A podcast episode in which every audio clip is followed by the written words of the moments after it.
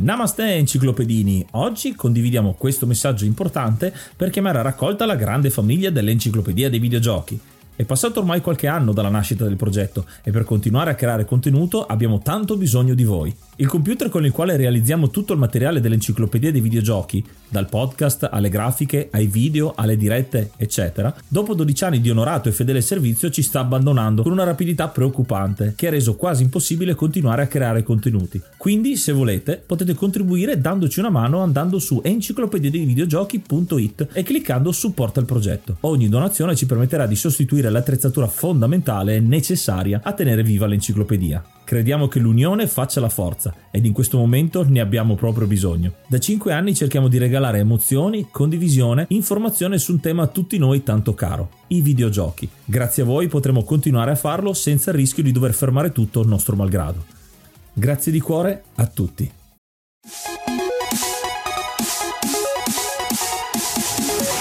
Namaste, io sono Ace e ti do il benvenuto a questa che è la quinta parte della nostra maratona ADV Third, il compleanno che abbiamo fatto ad aprile 2022, una live di oltre 10 ore in cui abbiamo invitato un sacco di persone, oltre 40 persone hanno partecipato a questa live tra una cosa e l'altra, dietro le quinte e anche davanti allo schermo, se volete vederla potete trovare ancora il feed direttamente su Twitch o su YouTube, trovate la live completa, mentre qui abbiamo deciso di spezzettarla in modo da farvi ascoltare qualcosina, visto che la live stessa è stata divisa in sei parti con sei argomenti diversi. Il tema generale era quello della creatività.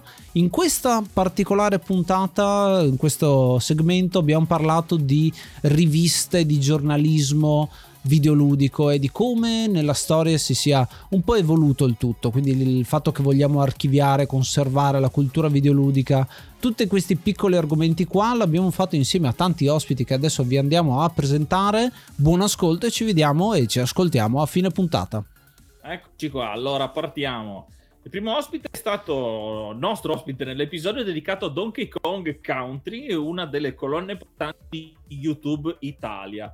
I suoi video sono il super quark del mondo videoludico, dove con minuzia storica racconta le vicende legate alle console e alle case di sviluppo. Ha dei cloni malvagi che cercano in tutti i modi di sostituirlo e si dice che alcuni di essi vaghino per l'Italia per autografare il suo primo libro. Thank You for Playing, uscito nel 2021. Ecco a voi l'Alberto Angela dei videogiochi, il Dottor Game. Che eccolo. Ehi, ciao, non so se mi sentite, io vi sento. Sì, sì, ti sentiamo forte e chiaro. Bene, ciao. ciao. mi chiamo Yotobi e sono qui per caso, in realtà non... Ciao, come stai? Come tanto? va? Come va? Bene, bene. Bene, bene, bene. Beh, innanzitutto Beh. auguroni per questo bellissimo traguardo, i 3000 anni online. 3000 anni. Ma non se ne può più.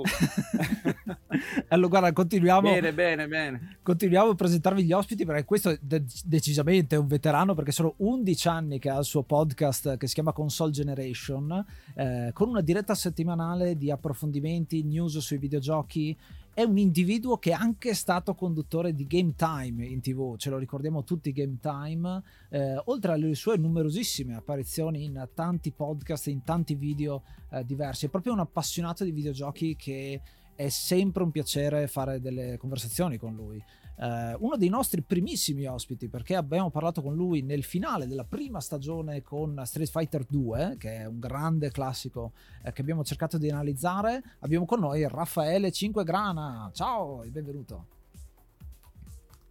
Ciao a tutti. Per, come mi hai presentato sembra che il mio soprannome possa essere Prezzemolo, eh, visto che sono bastico un po' a destra e a manca, quindi eccomi qua, eccomi qua, come state? Bene, tutto bene. bene, tutto bene formissima. Ecco, continuiamo con gli ospiti. Allora, I prossimi sono stati ospiti nell'episodio su Breath of the Wild e Ocarina of Time. Eh, sono in tre, sono Alessandro, Luca e Lorenzo e si stanno progressivamente affermando come la Jalapas Band del videogioco. Con il podcast gemellato al nostro sono bravi a trattare gli argomenti dell'ultimo minuto con tantissimi approfondimenti e sezioni editoriali. Diamo il benvenuto al Triangolo Nerdangolo. Ciao ragazzi. Ciao ragazzi. Auguri. Auguri. Buonasera a tutti. Buonasera a tutti. Auguroni, complimenti per questa live incredibile. un'endurance di fatica. Sono stanco per voi. Chissà quanto durerà ancora. Eh, continuiamo a presentare esatto. gli ospiti così passiamo al contenuto ciccioso. Eh, I videogiochi sono stati la sua priorità da quando aveva sei anni, quando gli arrivò in casa un Magnavox, il Magnavox o Magnavox eh, Odyssey 2 e da allora non ha mai smesso di videgiocare. È un redattore storico di The Games Machine, rivista che andremo anche a esplorare eh, dopo. Ci ha sempre colpito per eh, il suo connubio tra l'approfondimento delle recensioni, ma essendo anche eh, intrattenitore, quindi un infotainment eh, che eh, ci piace tanto come parola. Eh, con noi ha parlato di Half-Life, il mitico Half-Life, un gioco veramente storico. Come storico è lui, il leggendario Il Raffo. Benvenuto. Ah, no, misteriosamente non ti sentiamo, non Raffo. Non ti sentiamo. Mimo, non è no, sto scherzando, scusate. ah, Immaginavo il primo aprile era ieri. In realtà fra un po' andrà via l'audio, ma perché sono io impedito, quindi comunque mettevo le mani avanti, diciamo. Ci ha fatto lo scherzo del primo aprile con un ciao giorno di ritardo. Ciao a tutti, ciao a tutti. Il prossimo ospite invece è una persona che ci ha sempre stupito per la sua soli Ah, scusate, che ci ha sempre stupito per la sua solar- solarità l'italiano a quest'ora. Abbiamo parlato di doppiaggio, questo è un doppiaggio fantastico, quasi spirituale. È l'uomo che sta dietro al Coin Up Italia, Coin Up Italia, che sbaglio sempre a dire, evento dedicato al retro gaming e al collezionismo non c'è una foto sua che abbiamo visto in cui non, sia, non, ci sia una curiosità, un titolo raro, un campo d'abbigliamento a tema. Sarà presto nostro ospite anche nel podcast, ma intanto salutiamo Vasco di Coin Up Italia, che ti vado a prendere qui. Ciao. Ciao, ciao ragazzi. Ciao, ciao io Toby. Ciao. Ciao. Ciao, io Toby. E chiudiamo il giro di ospiti con eh, un membro dei Mame Retro Avenger, cioè un gruppo di pazzi, perché veramente vederli sono dei pazzi scatenati, eh, che giocano ai, ai videogiochi, li spolpano, fanno dei record in continuazioni e lui è un recordman. Eh, hai, non so se sia ancora attivo, ma ha il record di punti su Toki, gioco eh, che abbiamo trattato nel podcast proprio insieme a lui. Eh, le sue tre iniziali potrebbero essere negli high score degli arcade che avete in giro, anche quello di casa vostra potreste trovarvi le sue iniziali che sono FSFC di SF Champion. Benvenuto. Ciao, buonasera a tutti. Ciao, Ciao grazie benvenuto. mille per avermi chiamato. Il mitico SF Champion. Benvenuti a tutti quanti. Allora cominciamo a parlare di storia del videogioco, di cultura del videogioco. Sembra un argomento super elevato detto così, ma in realtà è eh, la voglia che abbiamo tutti in questa maratona che ha a che fare con la creatività. Eh, volevo sapere la vostra per quanto riguarda il comunicare agli altri quello che è il videogioco. Eh, tutti più o meno lo facciamo in una maniera molto diversa, eh, però tutti abbiamo questa voglia di comunicare agli altri cos'è il videogioco per noi. Eh, inizio dal doc, Dr. Game. Con i tuoi video cosa vuoi fare? Secondo me comunicare a videogioco è completamente sopravvalutato. Il gioco è qualcosa di orribile che dovrebbe essere cancellato dalla faccia della terra e quindi mi dispiace, adesso mi disconnetto, arrivederci. Ciao io Tobino! Beh, eh... Beh ragazzi, mm, eh, il videogioco è, è, la meraviglia, è la scoperta, è la voglia di eh, sognare, la voglia di vivere altre vite, la voglia di non smettere mai di farlo. Quindi, qual miglior modo per trasmettere tutto ciò se non impegnarsi con i propri pochi mezzi in modo, in modo che la gente possa vivere quello che vivi tu in quanto videogiocatore, magari videogiocatore anche dannata, ecco, un vecchiotto con i capelli bianchi. E, um, ovviamente è, è, difficile questo mondo, non sai mai come approcciare le altre persone perché ognuno è diverso, eh, ognuno la pensa in modo diverso, ha un background ovviamente differente e quindi qualunque cosa fai alla fine comunque rischi di pestare i piedi a qualcuno, ma la cosa bella è comunque buttarsi, cercare di eh, trasmettere il più possibile, fare in modo che... Eh, eh, tutti siano partecipi insomma del, dei, propri, dei, propri, sentimenti ecco diciamo così per me ecco il, il, trasme- il comunicare il videogioco è molto una cosa sentimentale qualcosa che che, deve scavare da dentro e che deve buttare così su, sugli altri. Fa un po' schifo come... Però eh, diciamo che ecco, è un, qualcosa che deve venire da, dal cuore, che ti, deve proprio mettere in mostra. Eh, in, che cosa sto dicendo? Non lo so. Comunque eh, eh c'è, c'è poco, poco pianificato, ecco, per quanto mi riguarda, nel, nel, comunica- nel, comunicare il videogioco. È una cosa molto di pancia per quanto mi riguarda, molto di impulso, ecco, io mi lascio trasportare, mi faccio prendere dalla nostalgia e, e vado avanti così. E so che fra di voi, giustamente, ci sono persone che fanno in modo molto più metodico, più studiato, ecco, diciamo così, però eh, e, apprezzo moltissimo questo modo di, di, procedere, ma per quanto mi riguarda deve essere una roba imperniata sul, sul sentimento, sul, sul, sul eh, toccare gli animi delle persone a cui, a cui ti rivolgi. Ecco. Bene, bene. Allora proseguiamo. Raffaele, tu? Beh, guarda, eh, per me è una cosa che mi riporta un po' ai vecchi tempi quando si stava insieme. Quindi per me e per Andrea, che oggi non è qui insieme a noi, ma che mi accompagna tutti quanti venerdì sera, il bello di raccontare e parlare di videogiochi è stare anche con gli altri in maniera virtuale, perché chiaramente siamo su un podcast, siamo su un video, però alla fine il bello è proprio riuscire a condividere la passione, far conoscere magari anche qualcosa a cui abbiamo giocato, raccontare, discutere, sempre però con eh, tanta attenzione a quello che è il rispetto, perché se volentieri magari ci si trova davanti a community che tendono a essere un po' o elitariste oppure magari che eh, vogliono avere sempre ragione loro e noi tentiamo di essere un po' dei mediani, ecco, da questo punto di vista. E lasciami dire che parlando proprio un po' come, come, come Toby, la passione è, è, la cosa che poi traspare e deve trasparire sempre. No? E fondamentalmente senza quella posso dire che non si va da nessuna parte perché tu puoi essere anche il più grande esaminatore di videogiochi e anche il più grande conoscitore però se di fondo comunque non hai quel po' di passione riesci a essere soltanto analitico e freddo alla fine lasciami dire che anche quel tipo di comunicazione che stai facendo risulta essere un, un po' troppo fredda.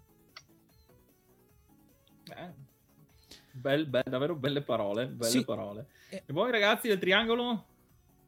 Eh. Ma Beh. guardate, io penso che penso di rispondere un po' per tre, nel senso, alla base del nostro, della nostra comunicazione per quanto riguarda il videogioco c'è sempre il sentimento. Alla fine, almeno questo per quanto riguarda me, io trovo che non sia dissimile dal pagare il biglietto per una giostra o pagare eh, i soldi per andare al cinema. Tu stai comprando emozioni quando giochi a un videogioco. E di base è quello che ti deve, ti deve arrivare, ecco questa, questa frase che si usa un po' per tutto. Ti deve arrivare il gioco, quindi ci sta a parlare effettivamente di quell'aspetto emo- emozionale, ecco, quello che ti trasporta in qualche modo all'interno del gioco, perché poi ovviamente c'è l'immersione totale. Poi noi per, po- per passione proprio abbiamo appunto creato il podcast è per stare insieme, non uno, non due, ma in tre persone, ci siamo messi a condividere quello che alla fine è la nostra passione comune che, che ci portiamo da quando eravamo piccoli, quindi eh, es- esporre agli altri quello che, che ci piace eh, è una cosa che volevamo fare da tanto, ci abbiamo messo forse troppi anni, avremmo dovuto farlo molto prima, ma siamo felicissimi di, di questo. Sì, assolutamente. Poi sottoscrivo tutto quello che è già stato detto sia da Dr. Game che da Raffaele, quindi la, la voglia di trasmettere veramente eh, qualcosa, la percezione che il gioco ti dà e poi qualcosa che se arriva dall'altra parte da chi ti sta, a chi ti sta ascoltando eh, hai fatto centro, poi non necessariamente dovrà piacere per forza, però eh, io ti ho fatto capire che effettivamente questo gioco a me sta trasmettendo veramente qualcosa di, di importante, mi sta coinvolgendo e mi sta travolgendo, quindi al di là di qualsiasi parte analitica, che è giusto che ci sia, eh, ma dal nostro punto di vista eh, è più corretto forse riuscire a trasmettere veramente una vibrazione. Ecco. E a proposito di questo, Raffo, tu che, tu che, hai fatto le recensioni effettivamente, eh, le hai fatte... Eh, potevi farle in maniera asettica e invece quando si leggevano le tue recensioni, si leggono ancora adesso, il tuo modo di raccontare i videogiochi è eh, di pancia, è tantissimo di pancia, cioè fai veramente eh, ridere e, parlando del videogioco, perché è quello che senti. Eh, co- C'è qualcosa che ti guida in questa cosa o fai le cose a caso? Beh, a parlare del videogioco qualcuno avrebbe qualcosa da ridire, conoscendo le mie recensioni. Comunque, perché, insomma, però credo appunto che... Tra l'altro saluto Raffaele Cinquegrana, che è stato mio collega in Game Time 4 anni. È vero. Addirittura, eh, non mi ricordo più. Eh, Più o meno, più o meno, 5 anni se non sbaglio. bei tempi comunque. E, beh, allora direi che sostanzialmente è cambiato il tipo di approccio. Una volta le recensioni si facevano per indirizzare le persone, il pubblico all'acquisto, no? Quindi uno comprava le riviste leggeva per capire un po' se valeva la pena spenderci dei soldi per comprare il gioco. Adesso è completamente cambiato proprio l'approccio e io sinceramente invidio chi riesce a esprimersi, a, a fornire i concetti base più intrattenere attraverso la parola. È una cosa che io mh, sinceramente invidio perché non, non ne sarei capace. È cambiato tutto, è cambiato appunto anche il fatto la- le- che, che la- gli utenti guardano eh, chi, chi- chi gioca, chi comunque dà una valutazione al, al videogioco in maniera eh, completamente diversa perché probabilmente già ce l'ha il gioco. Vuole semplicemente magari vedere qualcosa di più o ritrovare conferma nelle proprie opinioni, no? Eh, quindi mm, è è un po' cambiato. Io credo che sia meglio adesso, francamente, rispetto a una volta. Era più. Poi, per carità, con la scrittura si riescono, come sappiamo bene, con i si riescono a, diciamo, con, con il potere della mente a capire un po', insomma, essere comunque intrattenuti. Però, insomma, a me piace di più. il video, Quindi, ragazzi, faccio i complimenti perché mi piace questa generazione qua, che ormai è molto lontana dalla mia, purtroppo. però. Comunque, vabbè, insomma, gli anni passano. Forza avanti, coraggio. Continuate così. E a proposito di questo, io passo la parola a SFC, eh, che è uno che va proprio ad analizzare il gioco, eh, ma con un aspetto un po' diverso. Un altro taglio che ehm, da lui è quello proprio di andare a studiare il videogioco, perché eh, lo, fai, lo fai per trovare il punteggio massimo. Eh, che cosa provi quando studi un videogioco in quella maniera? Beh, allora, eh, diciamo che approcciare un gioco per giocare o per fare dello score ti cambia completamente ehm, ti cambia completamente i- la mentalità, ok? Perché ehm, cioè ti sembra quasi di giocare a due giochi completamente diversi perché giocare per score devi eh, ad, ad analizzare qualsiasi cosa vedere se la puoi sfruttare a tuo vantaggio. E mm, magari allunghi anche molto di più la partita. Facciamo- ricolleghiamoci un attimo al discorso di e una partita Toki così per, per finirlo dall'inizio alla fine è circa una ventina di minuti. Se vuoi giocarlo per fare un tentativo di mondiale, la partita diventa 50-60 minuti. Ok, Pa- parliamo praticamente di tre volte la durata di una partita normale. Perché? Perché studiando il gioco mh, devi capire i punti dove poter fare del leeching, dove sacrificare delle vite e devi massimizzare tutto questo affinché eh, il punteggio finale sia ovviamente più alto di quello che di norma si potrebbe fare.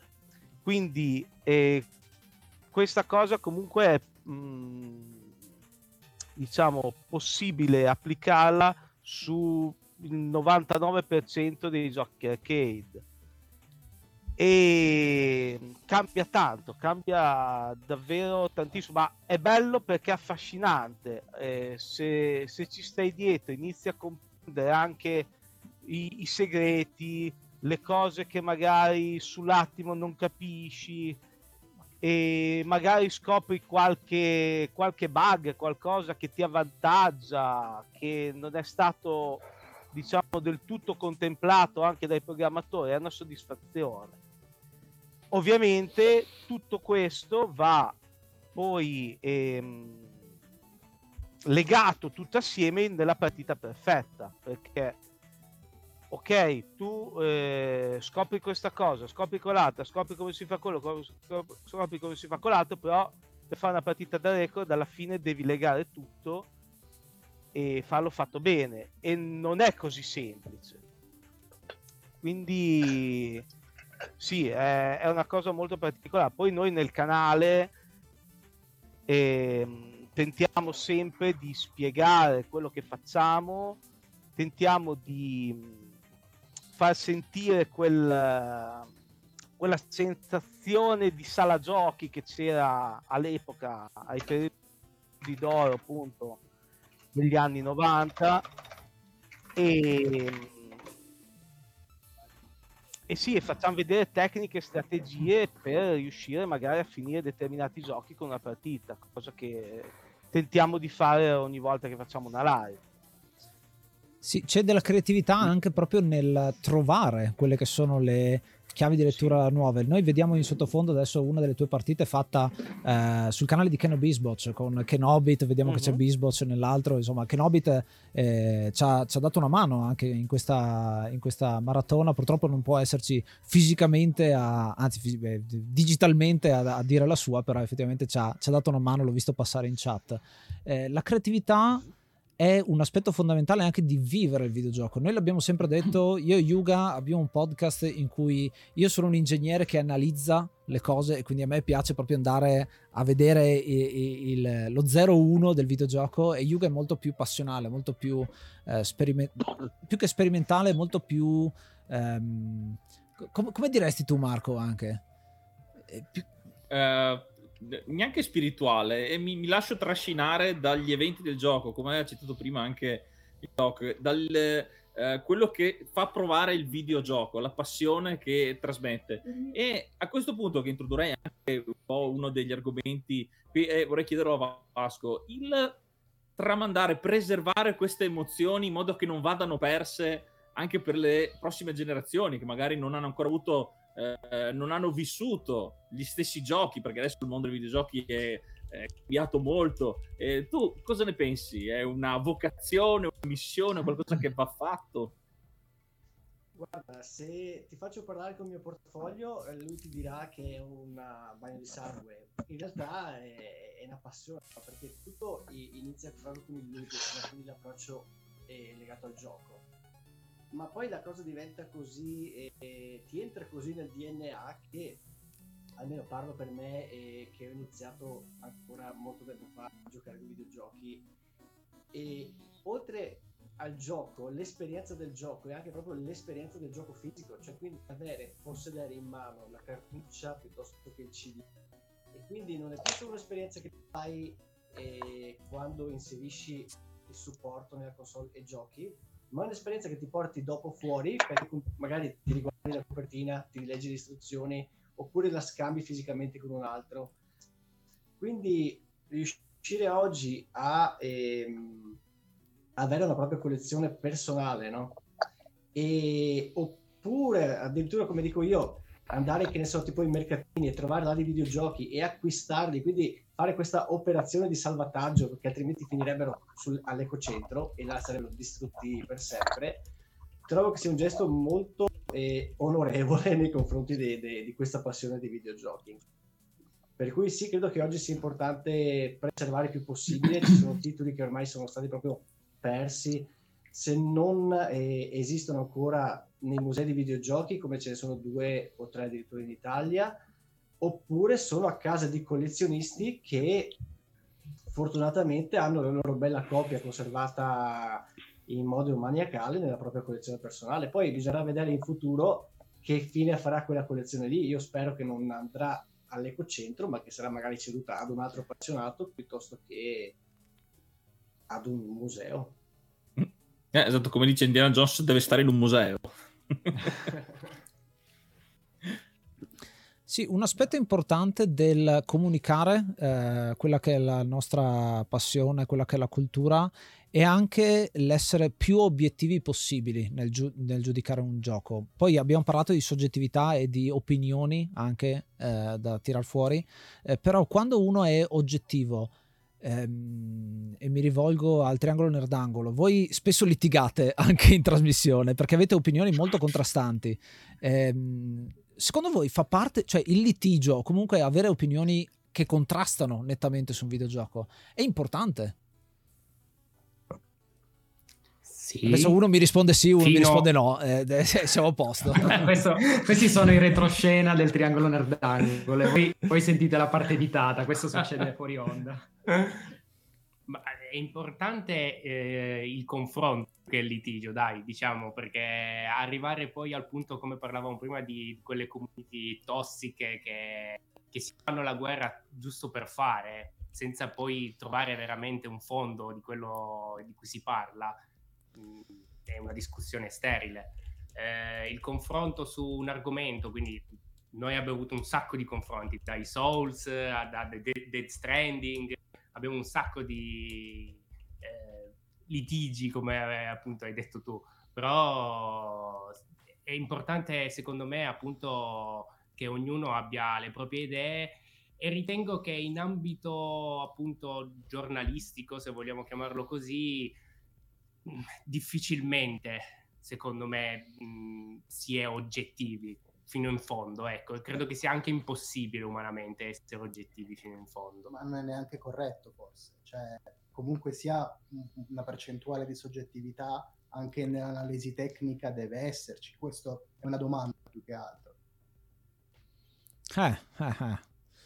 Eh, è bella tosta secondo me come, come situazione, no? Perché è, è- è difficile scindere, come dite giustamente voi, la, la- la cosa. E non so, Raffaele, se hai anche avuto modo Ma se tu- posso... Sì, vai, vai, Raffo. Volevo rubare la parola a Raffaele. che- Eh, no, io per, per- per quello che eh, ci sono degli elementi che sono effettivamente oggettivi, che derivano anche poi dal raffronto con i, i prodotti precedenti. La grafica è un elemento che puoi benissimo capire se è una bella grafica o una brutta grafica. Poi all'interno ci sono vari elementi, tipo il dettaglio su alcune cose, però bene o male, se tu confronti un prodotto con un certo tipo di grafica rispetto a uno precedente, che magari è diciamo il punto di riferimento, quello lo puoi usare per delle valutazioni oggettive no? all'interno di uno stesso genere. Poi effettivamente ce ne sono altre che, eh, come la, la giocabilità ovviamente che è lì, mh, o diciamo il trasporto che uno può ricavare da- da- dal videogioco perché deriva da esperienze personali, da gusti personali, lì chiaramente vale tutto. Cioè non esiste quello che dice, ah ma no, è più divertente questo quell'altro. No, cioè per me no. E quindi non, non- proprio un- separerei appunto alcune voci, sempre che possa essere ancora considerato utile eh, separare le- la, la- valutazione di un videogioco in base alle voci e alle caratteristiche di un certo tipo, però sì, qualcosa è, è così e altre cose invece proprio non c'è nessuna possibilità che sia oggettiva la valutazione. Poi, Anche perché alla fine poi il divertimento è non è personale. Uno Esatto, può divertirsi più con un genere, anche come diceva il Raffo, perché sei naturalmente più trasportato da quel genere e meno con un altro. Ma io mi ricordo parlando di elementi oggettivi e soggettivi, ma se e poi l'andremo a vedere poi una rivista no, del- dell'epoca. Al tempo c'erano i vari voti che addirittura si spacchettavano all'interno di grafica, sonoro, longevità, giocabilità, appetibilità. C'era questa cosa dell'appetibilità che non ho mai saputo tradurre se non in un quanto, può, quanto può essere sfizioso quel gioco, diciamo così, no? E poi c'era il voto globale. Queste cose si sono un po' perse, si è andato sul voto, posto che per me il voto in una recensione potrebbe anche essere tranquillamente abolito, però io credo che la ricerca dell'oggettività totale in una recensione dovrebbe essere totalmente abbo- abbandonata e da chi le scrive le recensioni e anche da chi le legge, perché io a volte leggo dei commenti di utenti, di, di- di- di giocatori, di lettori che dicono ah però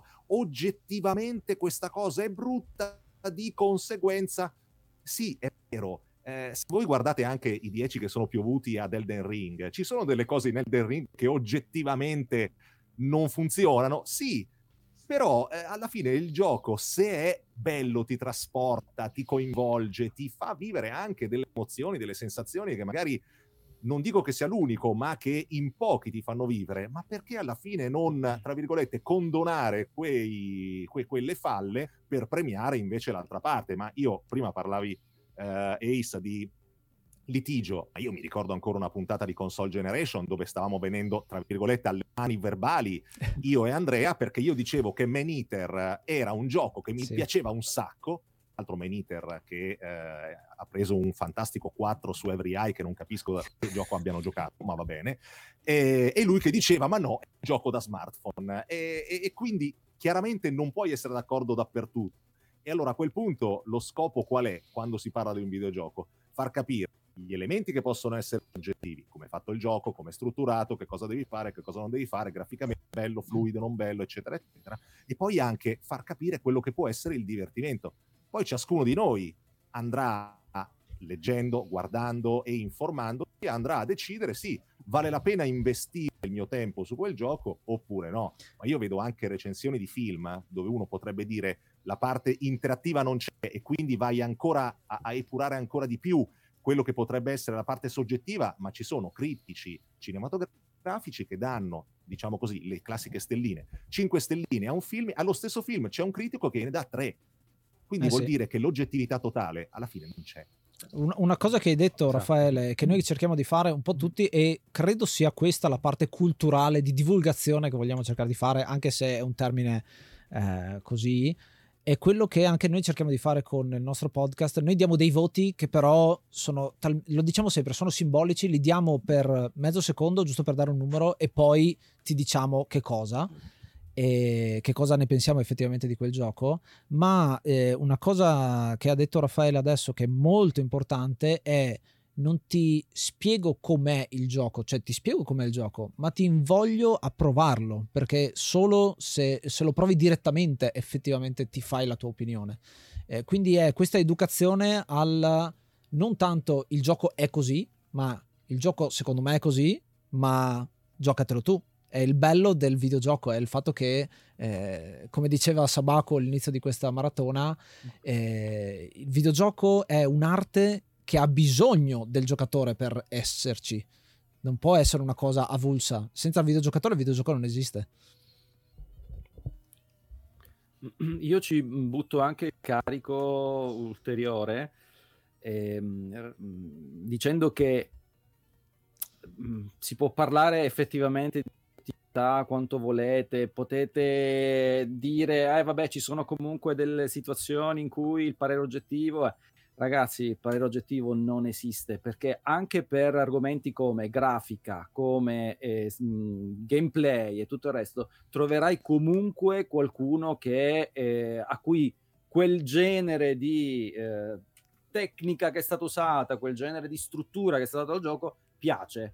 Perché io, per esempio, posso essere uno a cui il cell shading fa cagare, il gioco è tutto in cell shading, universalmente viene detto ah è bellissimo, la grafica, a me non piace. Oppure per esempio sono un tipo a cui piace farmare di continuo, stare ore e ore a ripetere le stesse azioni, eccetera, eccetera, per aumentare le stat del personaggio, magari un altro a cui questa cosa non piace e, e quindi tu non mi puoi dare un voto oggettivo alla giocabilità o a come è stato strutturato il gioco. Quindi ci sono sempre i pareri opposti a quelli che dovrebbero essere teoricamente in modo universale oggettivi, ok? Quindi per quanto mi riguarda le recensioni non dovrebbero mai ess- non dovrebbero mai tentare di essere oggettive perché non ci possono riuscire. Ci sono delle eh, de- delle cose corrette, che, cioè correttamente universali, diciamo così, che possono essere riscontrate, come ad esempio se un gioco non funziona perché è buggato, questo ovviamente rimane buggato per tutti, quindi quello può essere un, un malus. Però ehm, cose per cui addietro, tanto tempo addietro, si davano per eh, così generali, universali, come potrebbe essere, potrebbe essere la grafica, il sonoro, eccetera, eccetera, sono dei, ehm, degli argomenti che non possono essere. ehm, non, non si può pensare che siano oggettivi o si- di cui si possa parlare in modo oggettivo eh, in tutti i casi. Ecco, quindi ehm, bisogna più che altro, come giustamente ha detto Raffaele, come avete sottolineato tutti quanti, ehm, fare in modo che eh, il, il lettore sia invogliato poi a eh, leggere la recensione, a ehm, tradurla, ecco, diciamo, con il proprio punto di vista, tramite il proprio punto di vista, piuttosto che fidarsi eh, al 100% di chi ne parla eh, che giustamente ne parla con il proprio metodo di giudizio, ne parla con eh, il proprio bagaglio culturale, la propria esperienza.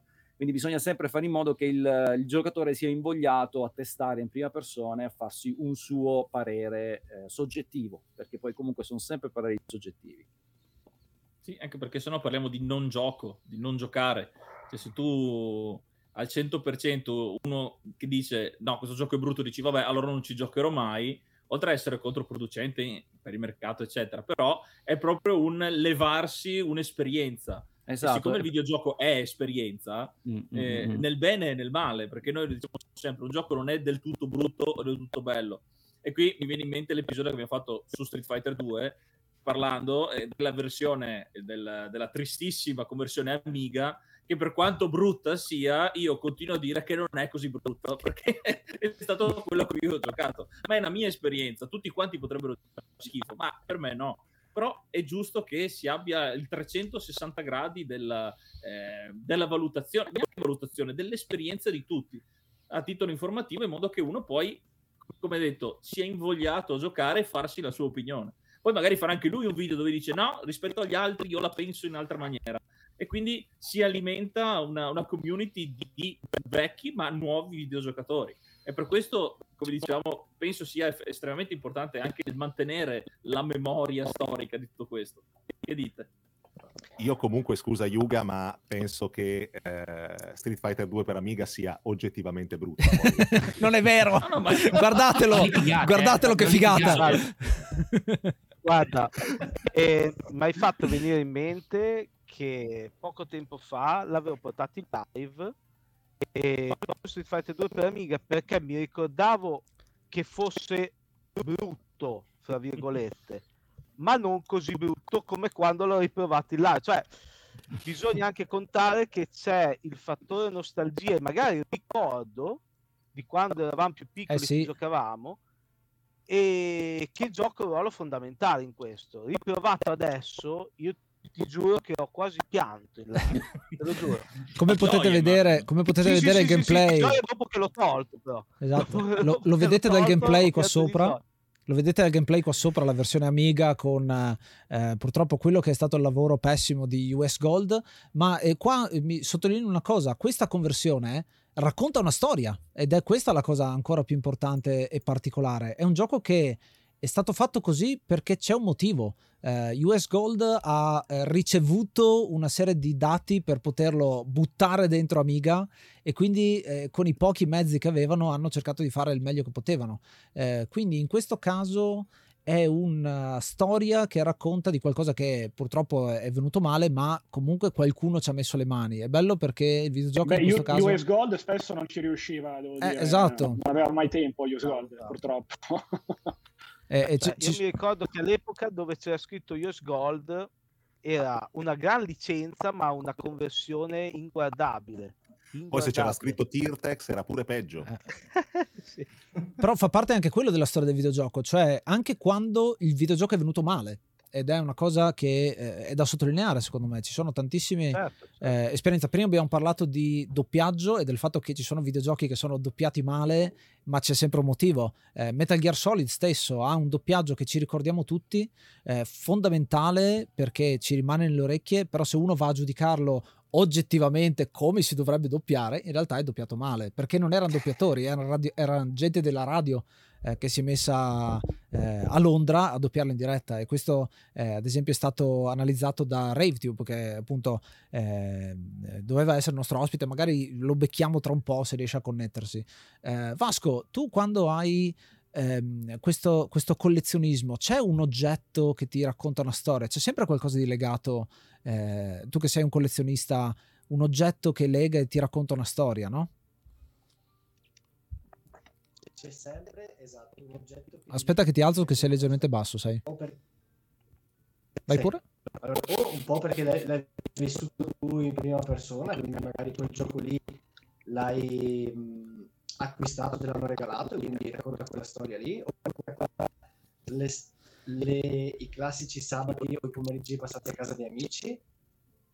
E, e quindi ti, ti sempre o in un periodo storico più preciso, magari cioè, riacquistare oggi un gioco che tu non hai in collezione che ti riporta a un, a un, a un periodo storico in cui colleghi altri ricordi, E quindi il gioco fisico ti permette di, eh, di farti un piccolo viaggio cioè, ne- nella memoria, anche se fisicamente non lo, non lo utilizzi, ma solo possederlo, solo rivangare un po' quei tempi o eh, ritirare fuori aneddoti magari cancellati, eccetera, eccetera, e, è sempre carino, insomma, è sempre una cosa che fa piacere. Poi quando hai l'oggetto fisico in mano lo fai vedere ad un altro appassionato e lui magari ti racconta altre cose nuove su quel gioco o sulle esperienze di gioco che lui ha vissuto, no?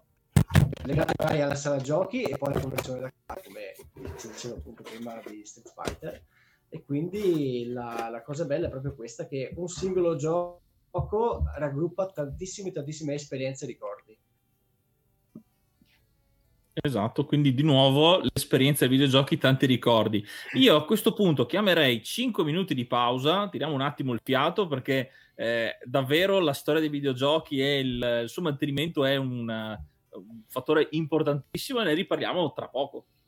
Ciao, ciao ragazzi, bentornati, bentornati a questa live. Prima di partire con eh, effettivamente vedere un po' nel dettaglio la cosa, mentre vediamo anche Alfonso che sta continuando le sue caricature, io voglio ringraziare Valerio Riva che si è abbonato al canale, grazie perché così estendi ancora di più questa live eh, che diventerà una maratona lunghissima, ne, ne, sono sicuro. Abbiamo qualcosa per voi poi nell'overtime, una bella sorpresa. Eh, grazie a tutti quanti quelli che ci hanno lasciato delle domande. Eh, riepilogo un attimo quelli che sono gli indizi indizi che avete per uh, indovinare, per vincere questo, uh, che arriverà direttamente a casa vostra, facciamolo vedere anche magari dalla, dalla parte giusta, il uh, Level Up Starter Pack, che è il nostro sponsor, insomma, se volete essere svegli come noi dopo 7 ore e 46 minuti di, di, di, di live, potete utilizzare insomma questa bevanda che è una bevanda energetica che però c'è la versione senza caffeina, contiene taurina, ma abbiamo analizzato, cioè prima di diventare sponsor di Level Up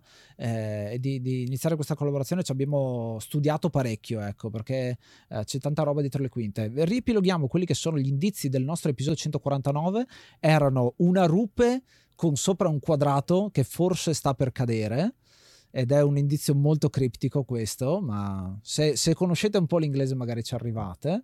Eh, quattro elementi il, che, che, potrebbero essere contenuti in delle gemme particolari eh, qua comincia ad esserci un po' di Giappone e il terzo indizio che vi mostro adesso è un indizio musicale ma ve lo faccio vedere perché è uno spartito musicale che magari chi di voi ci segue eh, si ricorderà sicuramente o se, se lo suona eh, gli verrà subito in mente di che gioco stiamo parlando. Il quarto e ultimo indizio lo sentirete e lo vedrete anzi in sovraimpressione eh, durante questo segmento. Ah.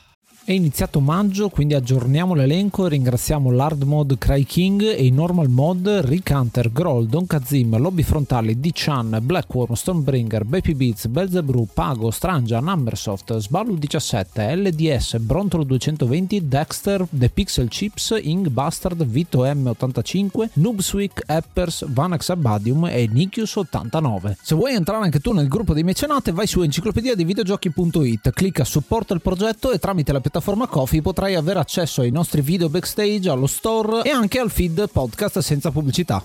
Seguici anche su Instagram at Enciclopedia dei Videogiochi, lì ci sono tantissimi contenuti tra cui le live del mercoledì e anche su Threads dove potete ascoltare e guardare i testi scritti da Ace. Direi che possiamo ripartire ragazzi. Ripartiamo. Siamo, siamo qua. Scusa, scusate il preludio ma ci sta, intanto Alfonso vedo che ha finito anche un po' eh, le, le, le, varie caricature.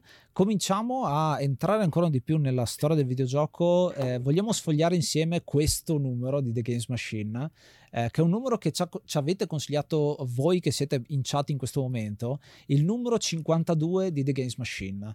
Eh, un numero che già dalla copertina io dico subito, eh, me lo ricordo, me lo ricordo fisicamente, mi ricordo dov'era, eh, quando eravamo a casa in Friuli, perché noi siamo friulani di origine, ed era messo eh, tra i due armadi sopra il letto noi avevamo una, un armadio con il catafalco, si diceva, che era la parte sopra Esatto. del letto, e in mezzo c'erano infilati questi The Gaze Machine e mi ricordo questo serpente che probabilmente mi ha fatto venire qualche incubo quando ero piccolino, eh, di The Serpent Isle, che poi è uno dei miei giochi preferiti. Serpent Isle, la famosa espansione, la seconda parte eh, di Ultima 7, uno dei giochi fondamentali da giocare che ha una bellissima traduzione in italiano, citando quello che abbiamo fatto in precedenza. Cosa ne pensi Marco? Sì, davvero un numero storico che come te mi ricordo perché ce l'avevamo e era in bella vista perché davvero l'immagine non, non lasciava dubbi, non lasciava scampo, anche se effettivamente mi aspettavo effetti- un gioco molto più truculento vista l'immagine, però effettivamente le grafiche al tempo eh, erano così e un Serpentile tra l'altro ho, gio- ho iniziato a giocare eh, successivamente e ho riscoperto dopo perché mi ero dimenticato che era l'articolo di questo, eh, di questo giornale quindi sono una scusa per andarmelo a rivedere quindi anche qua la storicità rivedo il gioco anzi gioco al gioco e rivedendo l'immagine ritorno a vedere tutto quello che c'era di quel, di quel mese di quell'anno Voi, voi ve lo ricordate? Sicuramente il Raffo se lo ricorda perché ci ha, ci ha lavorato qua dietro, no? No, ma io non mi ricordo neanche di aver lavorato per TGM, quindi lasciamo perdere questa cosa qua. Totalmente. Però sfogliandolo, sfogliandolo possiamo magari riuscire a tirare fuori qualcosa dalla mia memoria un po' sgualcita, diciamo così. Però sì, ci scrivevo probabilmente, credo. Probabilmente erano il colophon, sì. Allora, numero 52, Mi ricordo- stiamo parlando di... Quello del pesce d'aprile che c'era lì. Esatto, stiamo parlando proprio di aprile di questo 1993. Quindi un bel po' di anni fa. Io ero in prima elementare quando è uscito questo, perché sono un po' un giovanotto rispetto, rispetto a molti di voi. eh, però era già un... eh, come si dice, un modo, ci sono tante cose interessanti e questa, eh, abbiamo scelto questo numero per alcune particolarità eh, che ci sono. Una di queste è proprio una cosa personale, chiamiamolo così, o comunque dove vedi la personalità di chi ha scritto questa cosa. Aveva voglia di far ridere, a quanto pare. Per il pesce dici? Eh sì, sì. Vediamo se, rie- se Marco riesce a sfogliarlo, che, che ce l'ha lui. Ah sì ok scusate Vedete, intanto pubblicità, Joy Plus ragazzi, Joy La Plus. Ecco gli accrocchi. L'accrocchio del Game Boy. Il Game Boy da console portatile diventava un Transformer. dalla Sì, prima è parte bello che poi comunque per rendere il tuo Game. Boy ancora più bello. Sì, sì, sì, La PS5 bellissimo è piccola in confronto.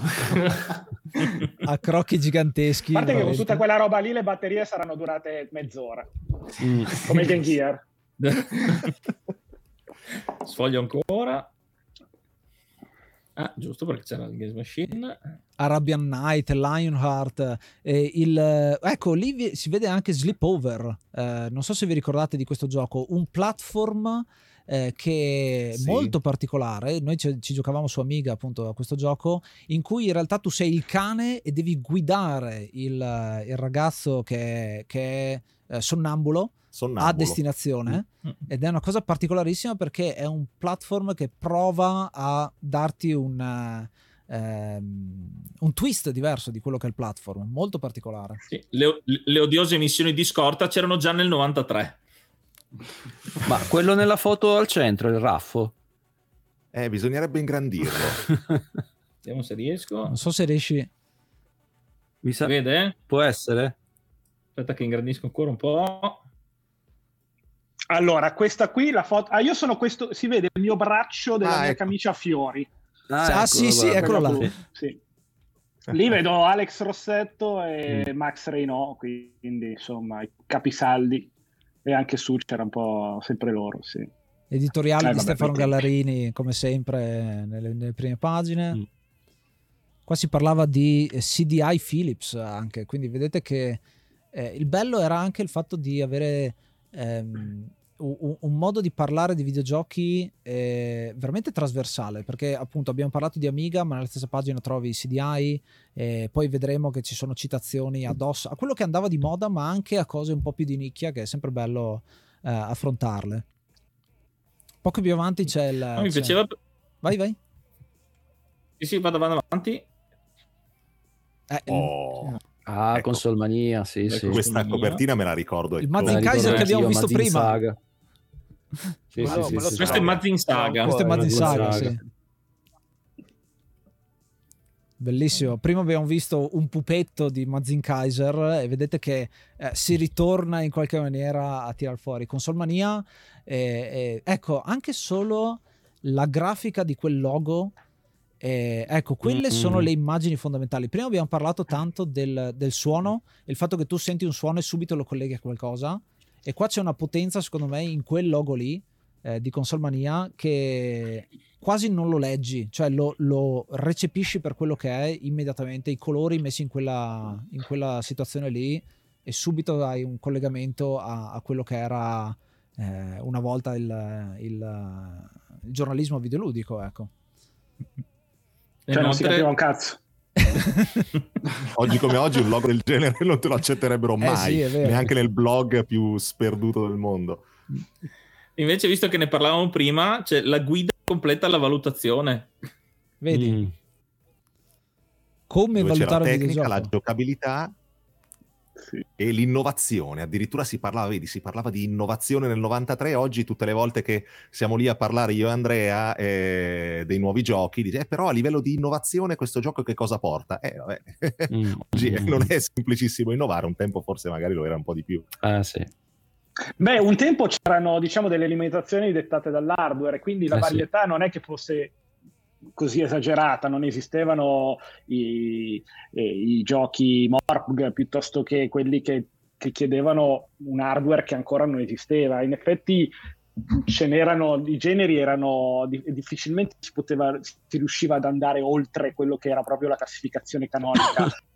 per dire già con GTA 3 già ci fu diciamo le- le- l'avvento degli open world eh, action no? fino a quel momento praticamente non esistevano quindi quello sì che era innovazione Eh, effettivamente eh, però anche oggi credo che ci siano margini per, eh, per innovare magari il lato virtuale con, con- con dispositivi cioè si può ancora fare qualcosa secondo me Ma non in ambito classico, quindi già mi stavi parlando di dispositivi, quindi... Eh, forse, forse sotto quel punto, magari si- ci possono essere maggi- maggiori commistioni, cioè quindi prendi dei generi, li metti dentro ad altri, per cui Mm. comunque crei un calderone che può funzionare. eh. Però sì, in effetti no, è tosta questo. Però non è detto che l'innovazione sia necessariamente un valore aggiunto comunque, eh, assolutamente. Gu- Guardate un po' questa pagina di voci di corridoio.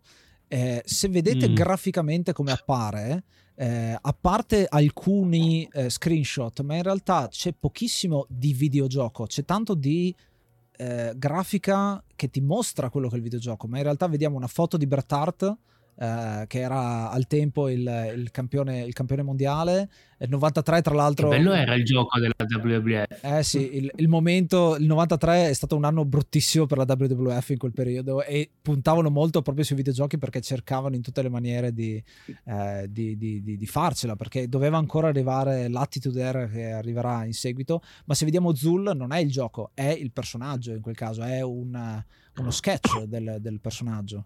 Eh, co- vedete che c'è... eh, Ma perché spesso i videogiochi non esistevano ancora quando di di quello parlavamo in quella rubrica lì, quindi in effetti e quindi sti- dovevamo cioè, metterci dentro qualcosa. Esatto, cerchi di stimolare quello che è il lettore che dice ah chissà come sarà sto gioco, poi è una merda magari, però, però c'era scritto che era bellissimo, no? Quindi ci- ti facevi tante idee ecco, su quello che poteva essere il futuro. Vabbè, qua sono. E qua Qua parli- partiamo uff. con le preview. Qua parliamo di Psygnosis, la mitica Psygnosis. Io mi ricordo sempre tutte le volte che si parla di Psygnosis, eh, l'intro di Blood Money. Sì, che diceva eh, com'è che faceva? Orca, mi ricordo sempre, poi non me lo ricordo. eh, Ehm, DMA Design Game Blood Money. esatto. Musica molto bella. Ah, ecco, ecco. Diceva First there was a menace. Diceva First there was a menace. Now Psygnosis presents a DMA Design Game. E poi Blood Money. 10 minuti di presentazione. Ha molto Resident Evil. E poi il gioco era già finito, esatto. Raffa- Tra l'altro abbiamo appena scoperto che in realtà Raffaele è la voce di EA Sports. Esatto. The game. The game. Eh, ce, lo, ce lo segnalano anche in chat questa cosa. C'è coach che ha detto subito. Ecco, vedi? Eccolo Ed qua. eccola qua. La burlona. Noi abbiamo fatto uscire proprio ieri, a noi ci piace fare il primo aprile, che effettivamente è il nostro compleanno effettivo, oggi stiamo festeggiando il giorno dopo, eh, l'episodio burla.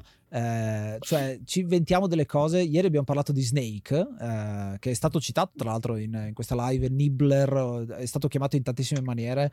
Abbiamo fatto un po' di... Nibbler è, è il capostipite. Esatto, sì, sì, o. Blockade anche che è uscito un, un arcade di quel periodo. E qui c'è un'altra burla che viene fatta, ci siamo ispirati anche a questo, il fatto che eh, doveva uscire questo fantomatico Monkey Island 3 ambientato nello spazio, eh, Monkey Island 2 92, qua siamo l'anno dopo, e quindi in realtà era molto verosimile come cosa, anzi noi ci abbiamo creduto e come. Ma io fino all'altro giorno, tra l'altro, ci ho creduto. cioè. E magari è vero, Non cioè solo- magari... non solo ci credettero gli etto- i lettori, ma anche ci accorgemmo che un mese dopo qualche negoziante dice, pensando, ah, guarda che io adesso faccio, faccio i big money, aveva messo nel suo listino, pubblicato su TGM, Monkey Island 3, preso da noi. Vedi? Eh, auguri per- venderlo. Anche perché all'epoca non è che dici, vabbè, leggo la notizia che mi può sembrare verosimile, poi vado su Twitter e leggo April Fool. Cioè, all'epoca era un attimo più Eh sì. complicato capire se Eh quello sì. che avevi letto corrispondeva alla Poi l'hanno impaginata anche benissimo Sì, perché no, di infatti- fianco l'hanno messo di fianco a Star Wars. Eh, certo, quindi eh, detto, certo. "Beh, la C'era messaggio subliminale. quindi". Esatto, è studiata benissimo. Infatti, io ho sempre sperato, ho detto, ma qualcuno riuscirà a fare. Magari è uno, sai, quei giochi persi nei meandri che in realtà lo stavano facendo, ma poi si ritrova il codice anni dopo per poterlo rifare. Io mi Sì, ricordo un...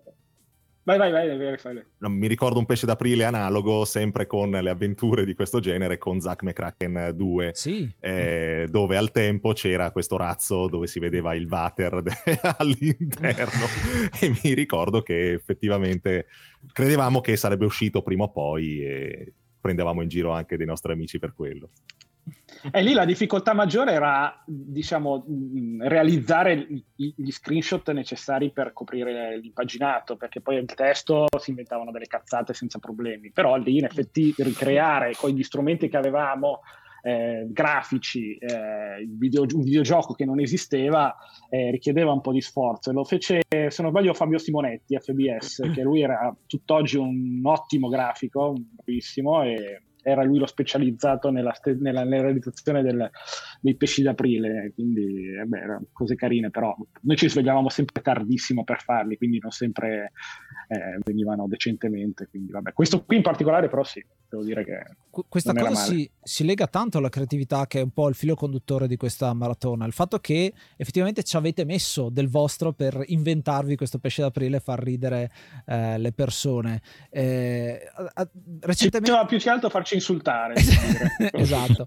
Recentemente, tra l'altro, in trasmissione noi abbiamo avuto eh, ospite Daniele Spadoni, eh, che non so se conoscete, è un creatore di fan game ed effettivamente a lui ha la pulce nell'orecchio di fare giochi del genere. Magari un giorno si metterà a fare un fan game eh, relativo a questa cosa. Ne ha già fatti diversi eh, sul mondo di Monkey Island, reinterpretando le storie. A lui gli piace appunto eh, giocare con questa cosa. Quindi eh, mi piace perché la creatività che noi eh, siamo sempre a sottolineare, eh, voi avete creato qualcosa che andrà a ispirare qualcun altro e che andrà a ispirare qualcun altro ancora, quindi chissà cosa succederà nel futuro, no? è, se- è sempre bello eh, parlare di questa cosa, ce l'hanno segnalato appunto anche nei commenti, noi abbiamo fatto la nostra puntata di Orgoglio Italiano in cui abbiamo parlato appunto eh, delle sue opere.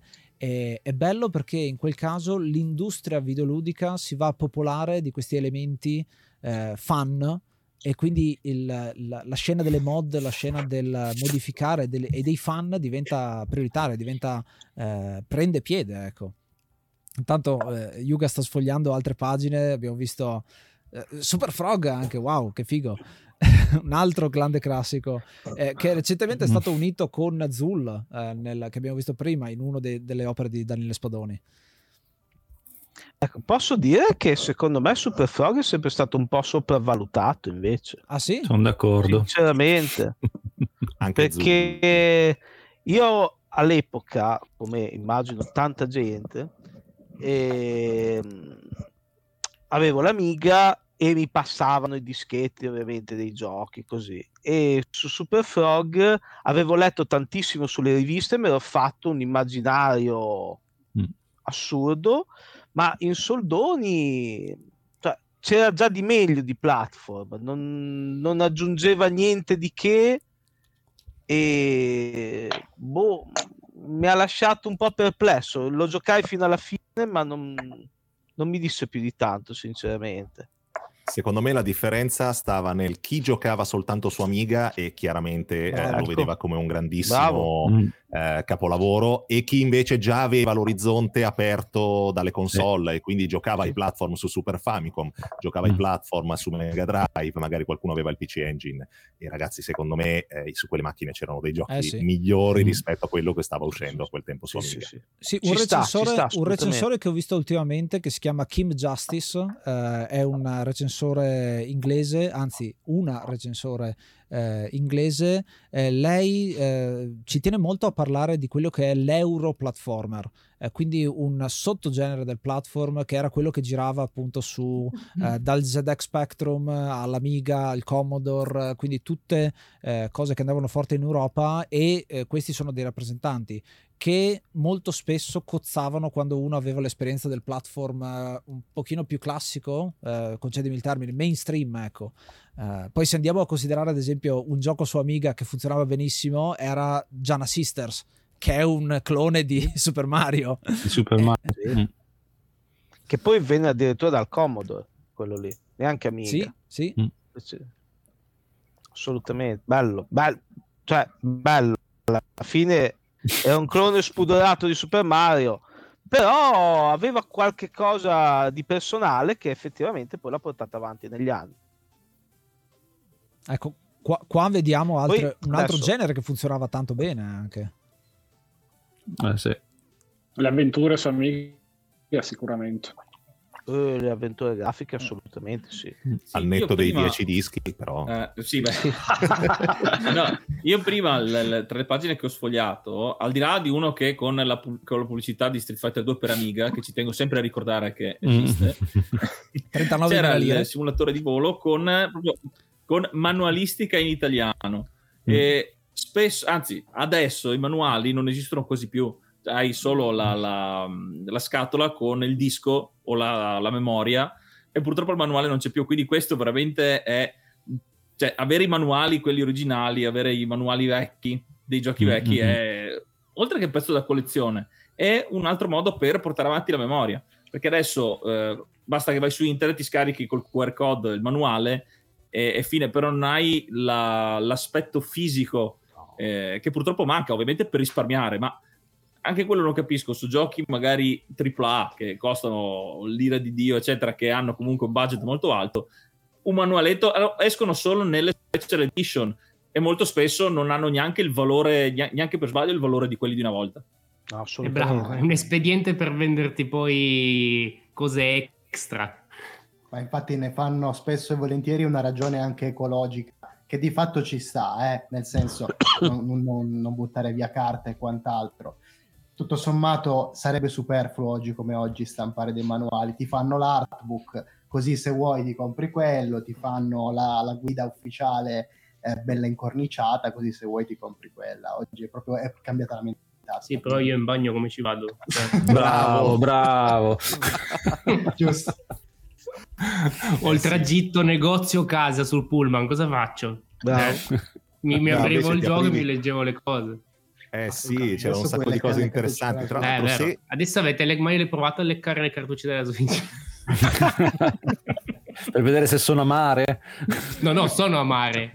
ah, quindi ci hai provato. No, l'hanno sì. fatta apposta. Lessi, Lessi che la Nintendo lo fece apposta per evitare che i bambini le ingoiassero. Esatto, Sì, ma- esatto. ma- Ma volevo testare. Ma è- sono proprio amarissime. Cioè proprio una Premetto roba... che non l'ho leccata, però Lessi di questi articoli. Io lo scopro adesso che Alessandro l'ha fatto, quindi mi, mi spiace, chiedo scusa. Parlando di Vabbè, manuali, ognuno se, ha i suoi gusti. se avete l'occasione di giocare a Tunic, che è un gioco uscito giusto un paio di settimane fa, eh, all'interno di Tunic, non, cioè del, del gioco è soltanto digitale, c'è proprio tutte le istruzioni riportate a modi manuali dei vecchi tempi che tu vai a sbloccarti pagina per pagina ed è proprio carino, scritto nel- in, in un linguaggio runico, quindi tu devi capire soltanto dalle, dalle- dalle immagini, però devo dire che è stato un bel ritorno al passato. Comunque stavo pensando, stavo riflettendo mentre parlavamo di questa cosa probabilmente l'apice del, del packaging ok, dei giochi è stato raggiunto con i big box, quelli per PC Amiga all'epoca, e probabilmente nelle mh, cartucce, cioè nelle cartucce, nei packaging appunto del Super NES in alcuni RPG dove ti mettevano mappa a, a colori, tu la giravi, c'era tutta la lista degli oggetti, le magie, ma erano delle figate assurde. Adesso il libretto di istruzioni, come giustamente dicevate prima, è assente e te lo mettono come bonus nelle limited edition a volte. Mi è capitato edizione speciale, e costa 10 euro di più, ma c'ha il libretto. Ma come c'ha il libretto? Cioè, dovresti darmelo di base il libretto, perché me lo fai pagare di più? Cioè, anche perché alla fine eh, i giochi adesso, fortunatamente, da un lato, costano eh, uguale se non poco meno di quello che costavano una volta. Nel senso, io mi E però non c'è più il costo della distribuzione, della stampa, della produzione, tutta una serie Esatto. di cose che, non vanno, che chiaramente non vanno a gravare, lì c'è più, più margine, chiaramente. Certo. Io mi ricordo un gioco del Mega Drive, bene o male, almeno nei negozi dove andavo io, se era 150.000 lire, 160.000 lire. A volte quelli del Super NES giapponesi te li facevano pagare 199.000 lire. E se facciamo la conversione in euro, forse adesso ci guadagniamo coi giochi a prenderli adesso. E però ti davano molta più roba e, e- e c'erano anche tendenzialmente meno vendite perché era più di nicchia all'epoca il, l'essere videogiocatore, cioè eravamo visti un po' quasi come nerd ma in senso, in senso cattivo, non nerd in senso buono come adesso magari.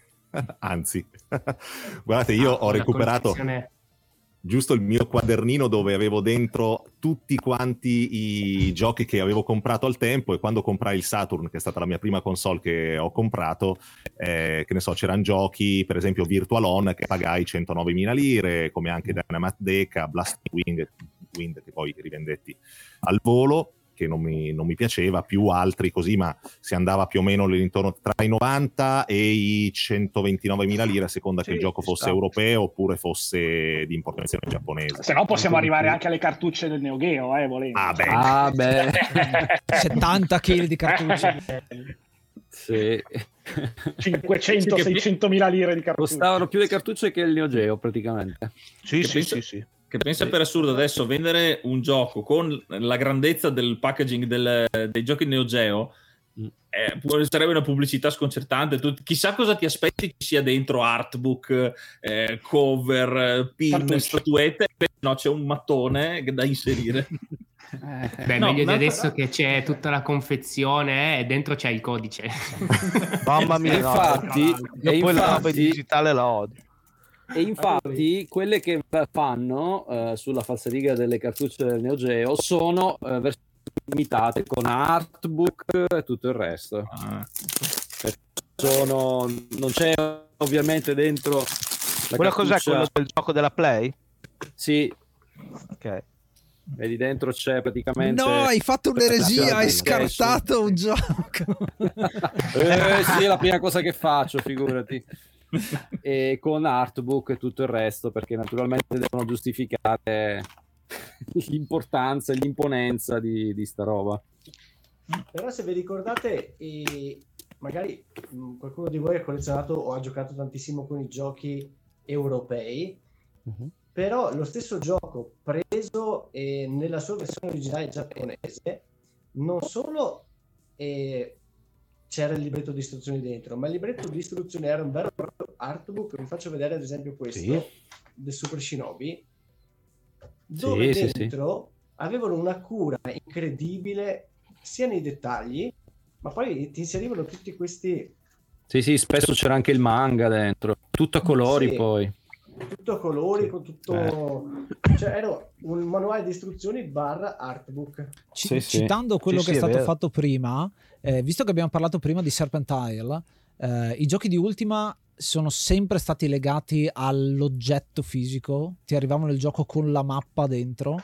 Eh, che, che effettivamente giocavi con la mappa fisicamente perché nel gioco non c'era magari lo spazio per metterla e quindi ce l'avevi fisicamente. Secondo me è sempre stato eh, una maniera anche per uscire dal gioco stesso eh, questo, questo fornirti più materiale. È quasi un ARG mi viene da dire. Eh, ci sono alcuni giochi che ci, ci hanno provato e ci sono anche riusciti. Intanto Alfonso fa vedere con eh, Rainbow con Island. il mitico Rainbow Island di cui ab- abbiamo parlato con lui proprio di Rainbow Eh, Island. vedete la cassetta eh, questo è il- era il, la versione quella del eh, non dell'Atari ma C'è Commodore. Eh, del, del- è una console Non è particolare il Commodore 64. Eh, no. siamo sicuri? Sembrava del Commodore. perché, Perché è, un- è una cassetta Amstrad. boh. se- la- la- l'Amstrad Eh, CPC Amstrad. l'Amstrad CPC Ah, sì, sì, può essere. Sì, sì, sì. Fosfori verdi, ce l'avevo. Yes, che si vede, e infatti Rainbow Island, Rainbow, e invece lui se lo vedeva in verde e, e basta. Però, c'avevo un televisore, avevo un televisore, non dovevo più scambiare la- la- con, con la- con la TV della salo- del salotto, cioè, beh, insomma, era una conquista clamorosa. Eh, una roba... una Quando roba- acquistavi il gioco guardando le schermate che c'erano dietro e non corrispondevano a quello che... Mai, mai. Ah, è la grafica del bar, lo compro!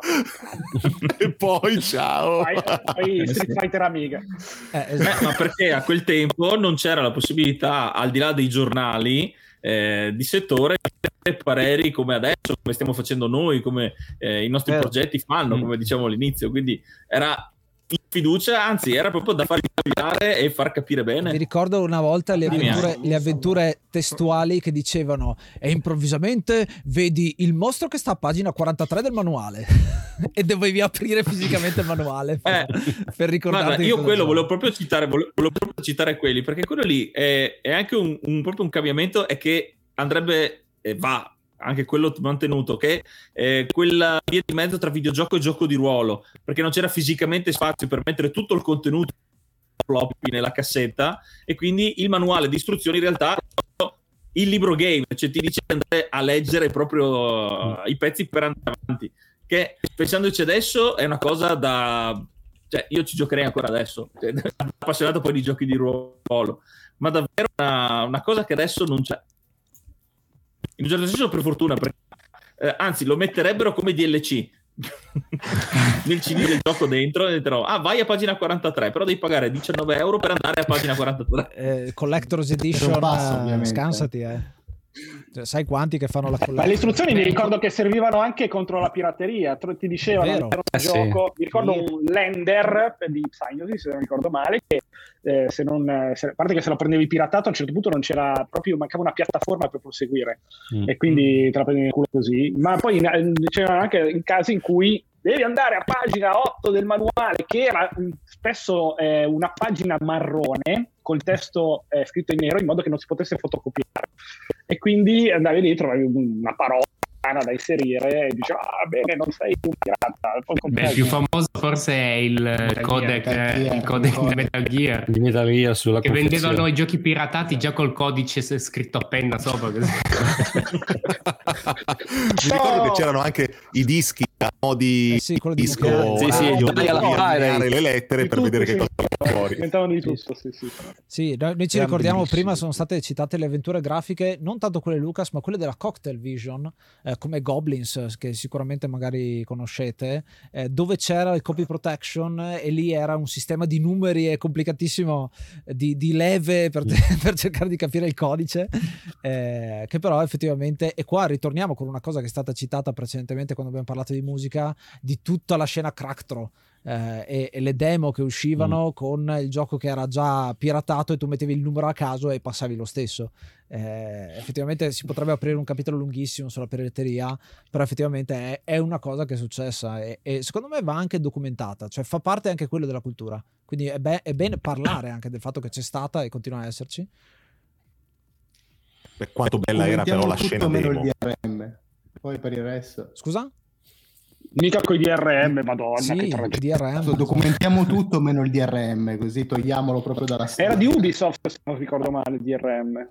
Eh, do- sì, il primo è stato Ubisoft, se non sbaglio. E, e poi vedete come si è superati ad un certo punto il DRM e noi parliamo, eh, questa, questa mh, live, questa maratona è legata a quello che è successo in Ucraina, ma un ottimo plauso è da fare a quel bundle gigantesco che è uscito di mille giochi, eh, tra, tra giochi e, ehm, e tanto altro in realtà di contenuto intorno al videogioco eh, fatto da su itch.io.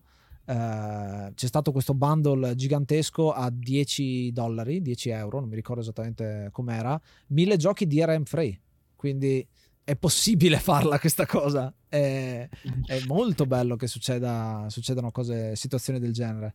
Eh, il, un mitico bundle che poi speriamo ce ne siano altri, no- non per questa occasione specifica, ma che eh, ci si riesca un po' a svincolare da quello che magari è eh, il solo guadagno commerciale che l'industria impone a volte, ecco. Anche perché mille giochi prima di giocarli abbiamo tutti un backlog enorme ormai. Perché mi ricordo il primo che ha iniziato questa cosa eh, sono i creatori di, di of Mine, che l'avevano messo appunto a prezzaccio. Eh sì, eh sì. Giustamente Soler cita Game Dev Tycoon, che è un gioco che abbiamo trattato anche sull'enciclopedia, che ha un metodo di anti, antipirateria istruttivo, cioè ti insegna. Game Dev Tycoon è un gioco che parla di creare videogiochi e tu puoi giocare il gioco tranquillamente, ma se ce l'hai piratato, ad un certo punto perdi la partita, perché visto cioè sei tu vittima di eh, pirateria e quindi vedi come la tua azienda fallisce perché sei vittima di pirateria e pian piano i tuoi giochi non funzionano più. Eh, quindi il gioco lo puoi giocare, ma ad un certo punto vai in game over forzato proprio perché sei stato tu il pirata e quindi ti fa provare sulla per- pelle quello che magari gli sviluppatori più piccoli hanno provato e ci sono case che hanno dovuto chiudere proprio per, eh, per questo, per questa pirateria eccessiva che c'è stata eh, nel tempo. Soprattutto perché va a colpire gli indipendenti, perché le grandi case le scalfisci poco, ecco. Co- Beh, anche lì c'è tutto, ci sarebbe un mondo da- di cui parlare. Pot- si potrebbe parlare del fatto che effettivamente gente che pirata è la st- che magari non l'avrebbe mai comprato a prescindere il gioco, quindi comunque non sarebbe stato un guadagno in ogni caso, ecco. Però vabbè, giustamente si può vedere su punti di vista. Sì, poi ci sono tutte quelle zone grigie dell'emulazione, del... È, è giusto, non è giusto, si può fare, non si può fare. Ah, ma io tengo la cartuccia originale, quindi posso farlo. Eh, il discorso anche lì è ampissimo e sfaccettato. Che si potrebbe fare altre live sicuramente parlando specificamente Sì, di sì, sì, fuori una roba da 10 ore solo per Sì. quello, guarda. e cosa ne pensate voi eh, di quello che ho detto prima riguardo al eh, trarre qualcosa in più dal, dal, mm, dal fatto di avere qualcosa di fisico in mano cioè prima abbiamo parlato, ho parlato io di mappe eh, non solo di manuale di copy protection eccetera ma proprio avere qualcosa che ti fa uscire dal videogioco. Il videogioco cerca di essere immersivo e quindi di toglierti la distanza dallo schermo ma a volte cerca di essere anche eh, uscire fuori. E quindi sì sono io che sto guardando lo schermo ma ho qualcosa in mano che mi collega direttamente con quello che succede in gioco. Eh, non trovate che è una cosa molto interessante e che andrebbe ancora più esplorata? Lo- la stiamo esplorando adesso anche con, con la realtà virtuale in un certo senso tu dici praticamente la componente fisica che espande il, ehm, la- il fatto che diventa anche tattile il l'esperienza virtuale praticamente. il fatto che diventa tattile Sì, come se, fosse una peri- come se diventasse una periferica. Ma io più che quello, eh, cioè, sono abituato da sempre, perché ovviamente ho iniziato quando ancora il- la componente fisica era l'unica che potevi procurarti per giocare al videogioco. Sono abituato da sempre a considerare tutte queste componenti come parte della stessa esperienza. Quindi per me il videogioco si deve toccare, sfogliare, ok? E poi anche giocare. Sono tutte cose che fanno parte della stessa esperienza del videogaming. Ok, io sentire l'odore del manuale per me quello è videogiocare.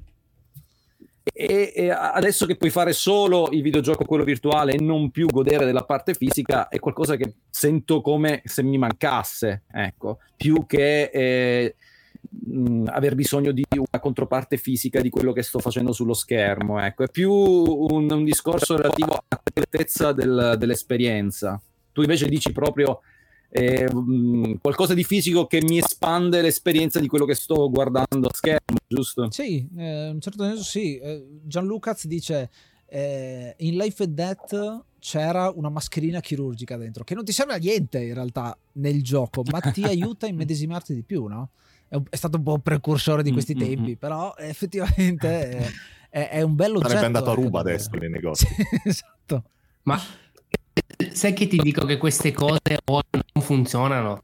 Nel senso, se ho capito bene l'argomento, eh, sto parlando di questi oggetti eh, esterni al gioco che appunto ti, ti possono aumentare la- l'immedesimazione del gioco stesso, no? E ti posso prendere come esempio uno Starlink, un Lego Dimension, dove hai tutte queste cose, tra virgolette, collezionabili, ma che se andiamo a vedere alla fine Lego Dimension hanno cance- dovevano fare una terza, una, terza, una terza annata e l'hanno cancellato. Starlink sappiamo tutti che dopo tre mesi era a 15 euro venduto dal GameStop e uff, i Labo i, i- idem. Cioè, ora secondo me questi- queste componentistiche, tra virgolette, sempre convezio- eh, collezionabili, ora non funzionano più. Cosa che per me invece, cioè io Beh, sarei andato beh, io però ti dico, ti dico gli amiibo che- e lì, scusa, eh, Eh sì, mi sembra che funzionano, sì. funzionino quelli. Ah sì, ma, ma Nintendo gioca una partita a parte, cioè Nintendo io ho sempre detto che gioca una partita a parte, Nintendo come Nintendo Nintendo, Labo, quindi ecco. gli, gli amanti di Nintendo compreranno, come, come hanno detto, se Nintendo fa del cartone lo compreranno e Labo è Eh, stato l'esempio.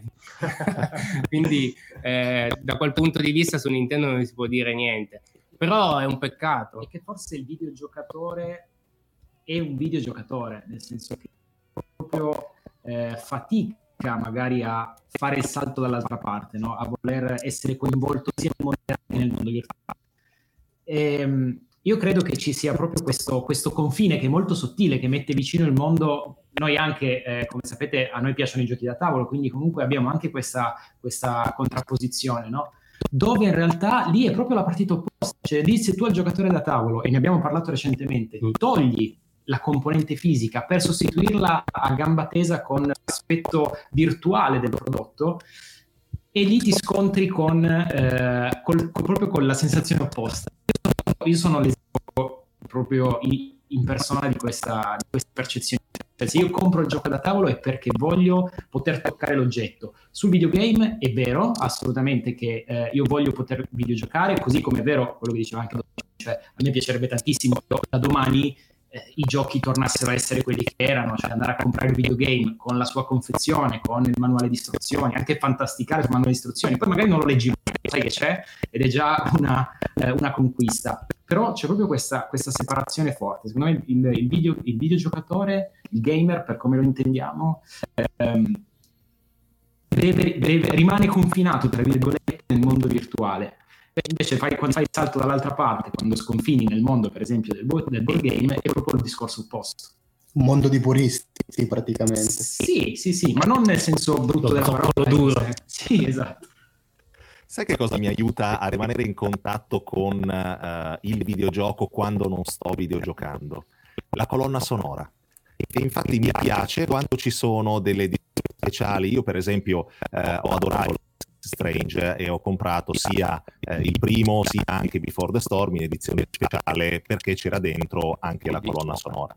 E io ascoltando quel CD o eh, poi vabbè, c'è anche l'edizione digitale, però vabbè, eh, riuscivo a sentirmi ancora all'interno del videogioco e a ripensare a quello, a quelle scelte che avevo fatto, ma come anche altri giochi dove sempre nell'edizione speciale c'è la colonna sonora e che io tipicamente quando non ne compro tantissime, però quando ne, devo, ne voglio comprare, per me è un valore aggiunto in più più che non la statuetta e la cosa che devi mettere sul, um, sullo scaffale che poi tutti i sabati mattina dovrei eh, prendere e spolverare di conseguenza poi finisce giù in cantina. Invece la colonna sonora è un qualche cosa che è anche apprezzo da ascoltare anche per esempio, che ne so, nei momenti di, di, di- di- di pausa oppure nel tragitto casa-lavoro, eccetera, eccetera, e che poi anche mia moglie, a furia di ascoltarle, poi qualche musichetta le è rimasta in testa.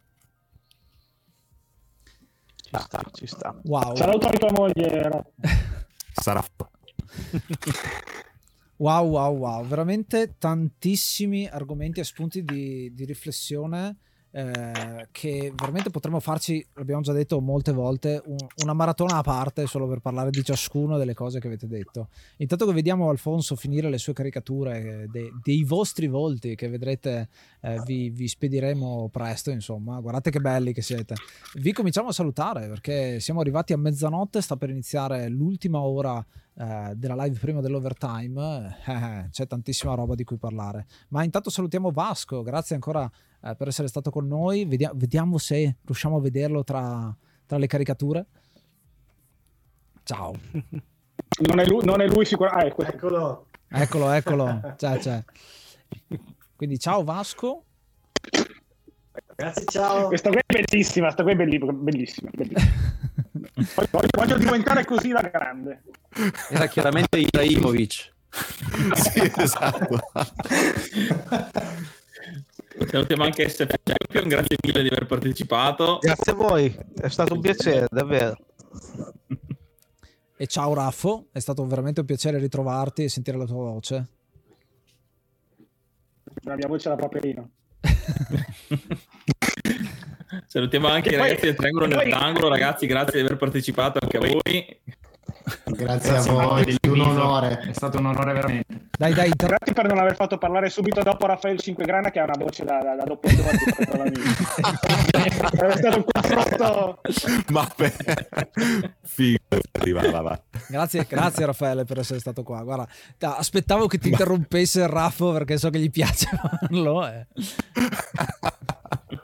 Ma grazie a voi per aver organizzato questa maratona, mi sono divertito un sacco e vabbè, poi io vi seguo sempre sul podcast, quindi non vedo l'ora che arrivi alla prossima, puntata. Grazie mille e salutiamo Dottor Game, grazie anche a te per essere qui questa sera tutti noi a parlare del mondo dei videogiochi che ci piace tanto. Beh, grazie a voi. Ma comunque Raffaele non era quello che aveva piato altre tweet. Rise from your grave. Sembrava di averlo già sentito. Lui faceva anche la voce di Ice Cream in Pitbull 2. Ice cream, ice Che cream. roba. Ok, citazioni su Comunque, citazioni. grazie a tutti. Grazie a tutti e ci sentiamo tra un 5 minuti con l'ultima parte di questa maratona dove parleremo di socialità. Un po' l'abbiamo fatto anche noi adesso perché abbiamo eh, tutto quanto ben vicino. Alfonso continuerà a essere tra noi? A fra poco. Questo conclude la quinta penultima ora per quanto riguarda questa maratona. Noi vi ringraziamo per l'ascolto. Se volete ancora seguire materiale dell'enciclopedia dei videogiochi, lo trovate su enciclopediavideogiochi.it. Trovate tutti i link da poter cliccare per poter supportare, seguire altri contenuti e supportarci, supportarci, supportarci, che ne abbiamo tanto bisogno. Ci vediamo alla prossima. Io sono Ace. Namaste and be brave.